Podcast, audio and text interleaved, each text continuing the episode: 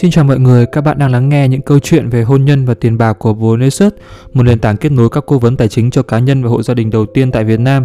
Bạn có thể tải ứng dụng và sử dụng hoàn toàn miễn phí các công cụ tài chính cũng như nhận lời khuyên trực tiếp từ các cố vấn cho bài toán của riêng gia đình mình. Ngày hôm nay chúng ta sẽ cùng tìm hiểu 22 cách tiết kiệm tiền khi sinh con đầu lòng. Việc có thêm một thành viên mới trong gia đình sẽ tiêu tốn một khoản tiền không nhỏ. Dưới đây là một số phương pháp bạn có thể áp dụng để không bị tiêu hết tiền khi có thêm một thành viên mới này. Chắc chắn khi sinh con và nuôi con sẽ cần một khoản tiền khá là lớn và hầu hết mọi người sẽ tiêu tốn rất nhiều cho việc chăm sóc sức khỏe, y tế, thực phẩm, giáo dục và các vật dụng thiết yếu khác kèm theo. Dù bạn đã lường trước về những điều này nhưng vẫn sẽ cảm thấy bối rối trước một loạt các hóa đơn phát sinh. Tùy thuộc vào thói quen chi tiêu và nhu cầu chăm sóc, bạn có thể phải bỏ ra trung bình khoảng 30 triệu đồng cho năm đầu tiên, nhưng đừng vội hoang mang. Đây là một số cái cách mà giúp bạn tiết kiệm được hơn. Đầu tiên số 1 thì sẽ là nói không với các tiện ích bổ sung. Không nên thuê phòng riêng nếu mà mất thêm chi phí quá lớn, lệ phí có thể rất là khác nhau. Nhưng ở phòng riêng thì chắc chắn là sẽ phải trả nhiều tiền hơn so với phòng mà có từ hai người nằm trở lên. Có thể bạn rất cần sự nghỉ ngơi yên tĩnh nhưng hãy trở về nhà để tận hưởng cái điều này thoải mái hơn. Thứ hai là hãy sử dụng bảo hiểm y tế để tiết kiệm tiền. Bằng cách chọn sinh thường và có bảo hiểm y tế, bạn sẽ được hỗ trợ viện phí đến 80%. Vì vậy, gánh nặng tài chính không phải là vấn đề gây trở ngại cho sản phụ khi đi đẻ. Đương nhiên, khi đó thì khi khu vực sinh hoạt rồi phòng ở dịch vụ sẽ không được tiện nghi và thoải mái như mong muốn. Nếu chọn dịch vụ sinh con mà được cao cấp hơn thì chi phí thấp nhất là sẽ khoảng từ 10 triệu tại các bệnh viện phụ sản bình thường hoặc là từ 30 thậm chí đến 100 triệu đồng tại các bệnh viện quốc tế khác. Cách thứ ba là hãy xin phiếu giảm giá và mẫu dùng thử. Các nhà sản xuất đồ dùng cho mẹ và bé thường tặng mẫu dùng thử nhằm nâng cao nhận thức thương hiệu. Nhưng ờ, nhân viên bệnh viện thì đôi khi lại quá bận rộn để nhớ nên là đã quên mất việc giới thiệu chúng với bạn. Bạn có thể tận nhận được vài thứ hữu ích như là kem dưỡng da, sữa dùng thử hoặc là phiếu mua hàng giảm giá ở các siêu thị cho mẹ và bé. Bạn hãy mạnh dạn hỏi các y tá hoặc các bác sĩ về những thứ này để xem nào có một cái nhãn hàng nào tài trợ cho điều này hay không. Phương án thứ tư là hãy hỏi xin đồ vệ sinh cá nhân. Một số bệnh viện cho phép bạn có thể mang về nhiều đồ vệ sinh cho mẹ và bé như là khăn hoặc là tãn lót hoặc là tăm bông. Để chúng lại bệnh viện sẽ khiến bạn phải bỏ ra một khoản tiền sau đó để mua tại các cửa hàng. Phần thứ hai là tiết kiệm cái chi phí cho con cho con bú. Thì cách thứ năm đấy là hãy sử dụng sữa sữa mẹ để tiết kiệm tiền hơn không chỉ tốt cho sức khỏe của con mà bạn còn tiết kiệm ít nhất là từ 6 triệu đến 8 triệu tiền mua sữa ngoài trong năm đầu tiên của bé. Sữa mẹ là nguồn dinh dưỡng tiện lợi, sạch sẽ và phần đa là luôn ở trong trạng thái phù hợp nhất với đứa trẻ. Cách thứ sáu là mượn máy hút sữa. Một chiếc máy mới có thể rất đắt, khoảng từ 3 đến 5 triệu đồng và chỉ có các ống nhựa là không nên dùng chung mà thôi. Bạn có thể mua lại mượn hoặc xin cái máy hút sữa này từ những cái người dùng trước có giá chỉ dưới một khoảng một triệu đồng nếu mà họ bán lại Cách thứ bảy là tìm hiểu trước nơi bạn có thể nhận được tư vấn miễn phí về việc cho con bú. Khi gặp khó khăn thì bạn cần sự trợ giúp ngay lập tức. Điều này có thể gây khó khăn cho những cha mẹ chưa kinh nghiệm. Các bệnh viện thường có một cái đường dây nóng để tư vấn miễn phí. Địa phương bạn cũng có thể có các tổ chức hỗ trợ hoặc tư vấn miễn phí qua điện thoại. Bên cạnh đó, người thân trong gia đình có kinh nghiệm cũng là nơi bạn nhận được rất nhiều sự hỗ trợ về mặt thông tin và tinh thần. Phương án thứ 8 đây là đừng vội mua áo cho con bú. Dù sao thì trong 2 tuần đầu thì bạn cũng sẽ dành hầu hết thời gian ở nhà, hãy đợi ít nhất là đến lúc đó và bạn chắc chắn rằng bạn sẽ cho con bú thường xuyên trước khi bạn mua quần áo chuyên dụng. Cách thứ 9 là đừng mua quần áo cho con trước. Trẻ sơ sinh thì thường lớn rất là nhanh nếu như mà bạn mua một chiếc áo Z cho con từ mùa thu thì có khi đến mùa đông, bé đã vượt qua cái kích thước của cái chiếc áo đấy mất rồi. Vì vậy thì trong giai đoạn đầu chỉ cần một vài đồ dùng cơ bản cho bé phục vụ nhu cầu hàng ngày là đủ rồi. Khi con được 6 tháng tuổi trở lên thì bạn có thể lựa chọn những cái trang phục khác nhau để phù hợp hơn. Cách thứ 10 đấy là tiết kiệm tiền khi sinh con đầu lòng bằng đồ bộ. Áp dụng điều này cho những cái món đồ mà bạn chủ yếu mặc cho con ở bên trong.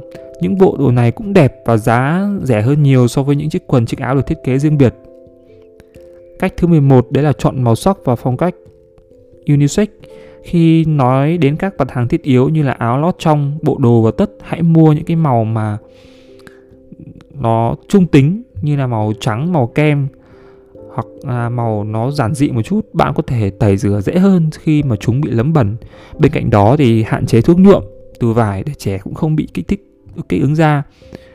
Cái thời trang phong cách unisex là cái thời trang mà có form khá là rộng rãi, gái cũng mặc được mà trai cũng mặc được, sử dụng được cho cả nam, bé trai bé nam và bé nữ. Bạn có thể tận dụng chúng cho những em bé tiếp theo của mình hoặc xin lại đồ từ những người khác. Cách thứ 12 đây là bỏ qua việc mua những đôi giày. Bạn có thể chi nhiều tiền cho giày sơ sinh nhưng mà em bé sẽ tập đi nhanh hơn nếu đi chân trần lúc ở trong nhà. Hãy sử dụng những đôi giày vải mềm để giữ ấm cho đôi chân của con bạn lúc ra ngoài. Cách thứ 13 đấy là mua đồ đồ second hand là cái đồ mà được được để lại, được đã dùng một lần rồi vào những cái dịp đặc biệt. Ghé thăm những cửa hàng mà chuyên bán những đồ đồ chuyên dụng này tại địa phương, chọn một chiếc váy công chúa hoặc là một bộ đồ đẹp mắt giá chỉ bằng một phần nhỏ khi bạn mua mới. Rất có thể chủ nhân trước của cái bộ đồ mới đó chỉ mới mặc một hoặc hai lần có thể là không hợp. Đây là cách giúp bé sở hữu những món đồ chất lượng với chi phí hợp lý hơn. Điều này rất quan trọng với những cái món đồ chơi hoặc những cái dụng cụ mà chỉ dùng một lần. Cách thứ 14 đấy là tìm đồ nội thất và phụ kiện đa di năng bạn có thể chọn mua những cái đồ nội thất nhiều công dụng như bàn làm việc cũng có thể trở thành bàn trang điểm. Ghế sofa thì chuyển thành nệm, nôi cũ cho bé thì thành chiếc giường nhỏ xinh khi bé biết đi.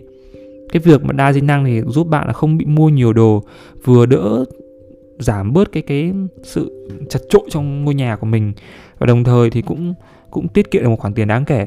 Cách thứ 15 đấy là nhanh chóng hoàn lại những món đồ không ưng ý. Các nhà bán lẻ thường đặt giới hạn thời gian cho việc hoàn lại và đổi hàng.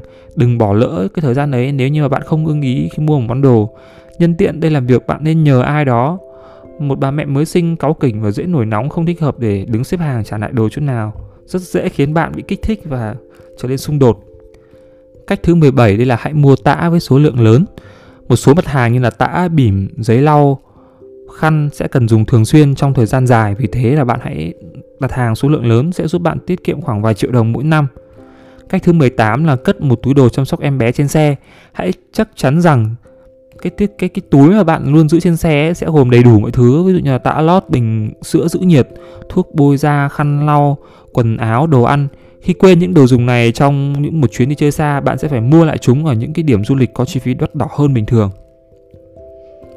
Cách thứ 19 là hãy hỏi bác sĩ về những cái mẫu dùng thử miễn phí ở Việt Nam thì cái việc bảo hiểm y tế chi trả cho rất nhiều thứ bởi vậy đừng quên hỏi bác sĩ hoặc trung tâm y tế để đảm bảo cái quyền lợi cho bạn Cách thứ 20 đấy là gọi cho bác sĩ để nói chuyện về một vấn đề trước khi đặt hẹn. Đối với những tình huống mà không nghiêm trọng về sức khỏe cho bé, bạn có thể gọi điện xin tư vấn từ một bác sĩ giàu kinh nghiệm để đưa ra chẩn đoán. Điều này giúp bạn tiết kiệm được cái chi phí khám trực tiếp. Còn nếu như vấn đề nó nó không thể giải quyết bằng cách là gián tiếp như thế bằng cách là gọi điện hoặc là chat chit như thế thì bạn lên đưa bé đến tận nơi. Dĩ nhiên đây là những mình đang nói đến những cái trường hợp mà nó không quá cần kíp. Cách thứ 21 đây là giữ lại các phiếu giảm giá mua sữa công thức nhiều bà mẹ ngừng cho con bú hoàn toàn vào thời điểm trẻ được 6 tháng tuổi. Điều đó có nghĩa là hầu hết chúng ta đều chi ra vài triệu mỗi tháng cho sữa công thức. Vì vậy, đừng vội từ chối các ưu đãi đặc biệt và đăng ký nhận thông báo của các công ty sữa trên trang web của họ. Bên cạnh đó thì hãy mua sắm tại một cái cửa hàng có chính sách ưu đãi riêng cho trẻ em. Tại siêu thị hoặc cửa hàng tạp hóa cũng có rất là nhiều chương trình tích điểm khi mua các mặt hàng này. Và phương án thứ 22 đấy là tự làm một số thức ăn cho trẻ. Tự nghiền bí hay chuối chín cho con không phải là việc gì to tát cả. Là một khẩu một cái khẩu phần và để dành lại cho một cái phần khác khi bạn vội. Hãy thử tham khảo những cái công thức nấu ăn cho trẻ miễn phí được chia sẻ rất nhiều trên mạng. Bạn có thể mua một cái máy xay sinh tố hoặc là một cái công cụ rất là nhỏ gọn về, sau đó tự mình làm cái món ăn cho cho trẻ của mình. Điều này vừa giúp bạn tiết kiệm được một khoản tiền khi không phải mua sắm quá đắt đỏ bên ngoài đồng thời, quan trọng nhất là nó giữ gìn an toàn vệ sinh rất là tốt cho thực phẩm của con bạn Số ngày hôm nay chúng ta đến đây là kết thúc. Xin chào và hẹn gặp lại các bạn ở những số tiếp theo.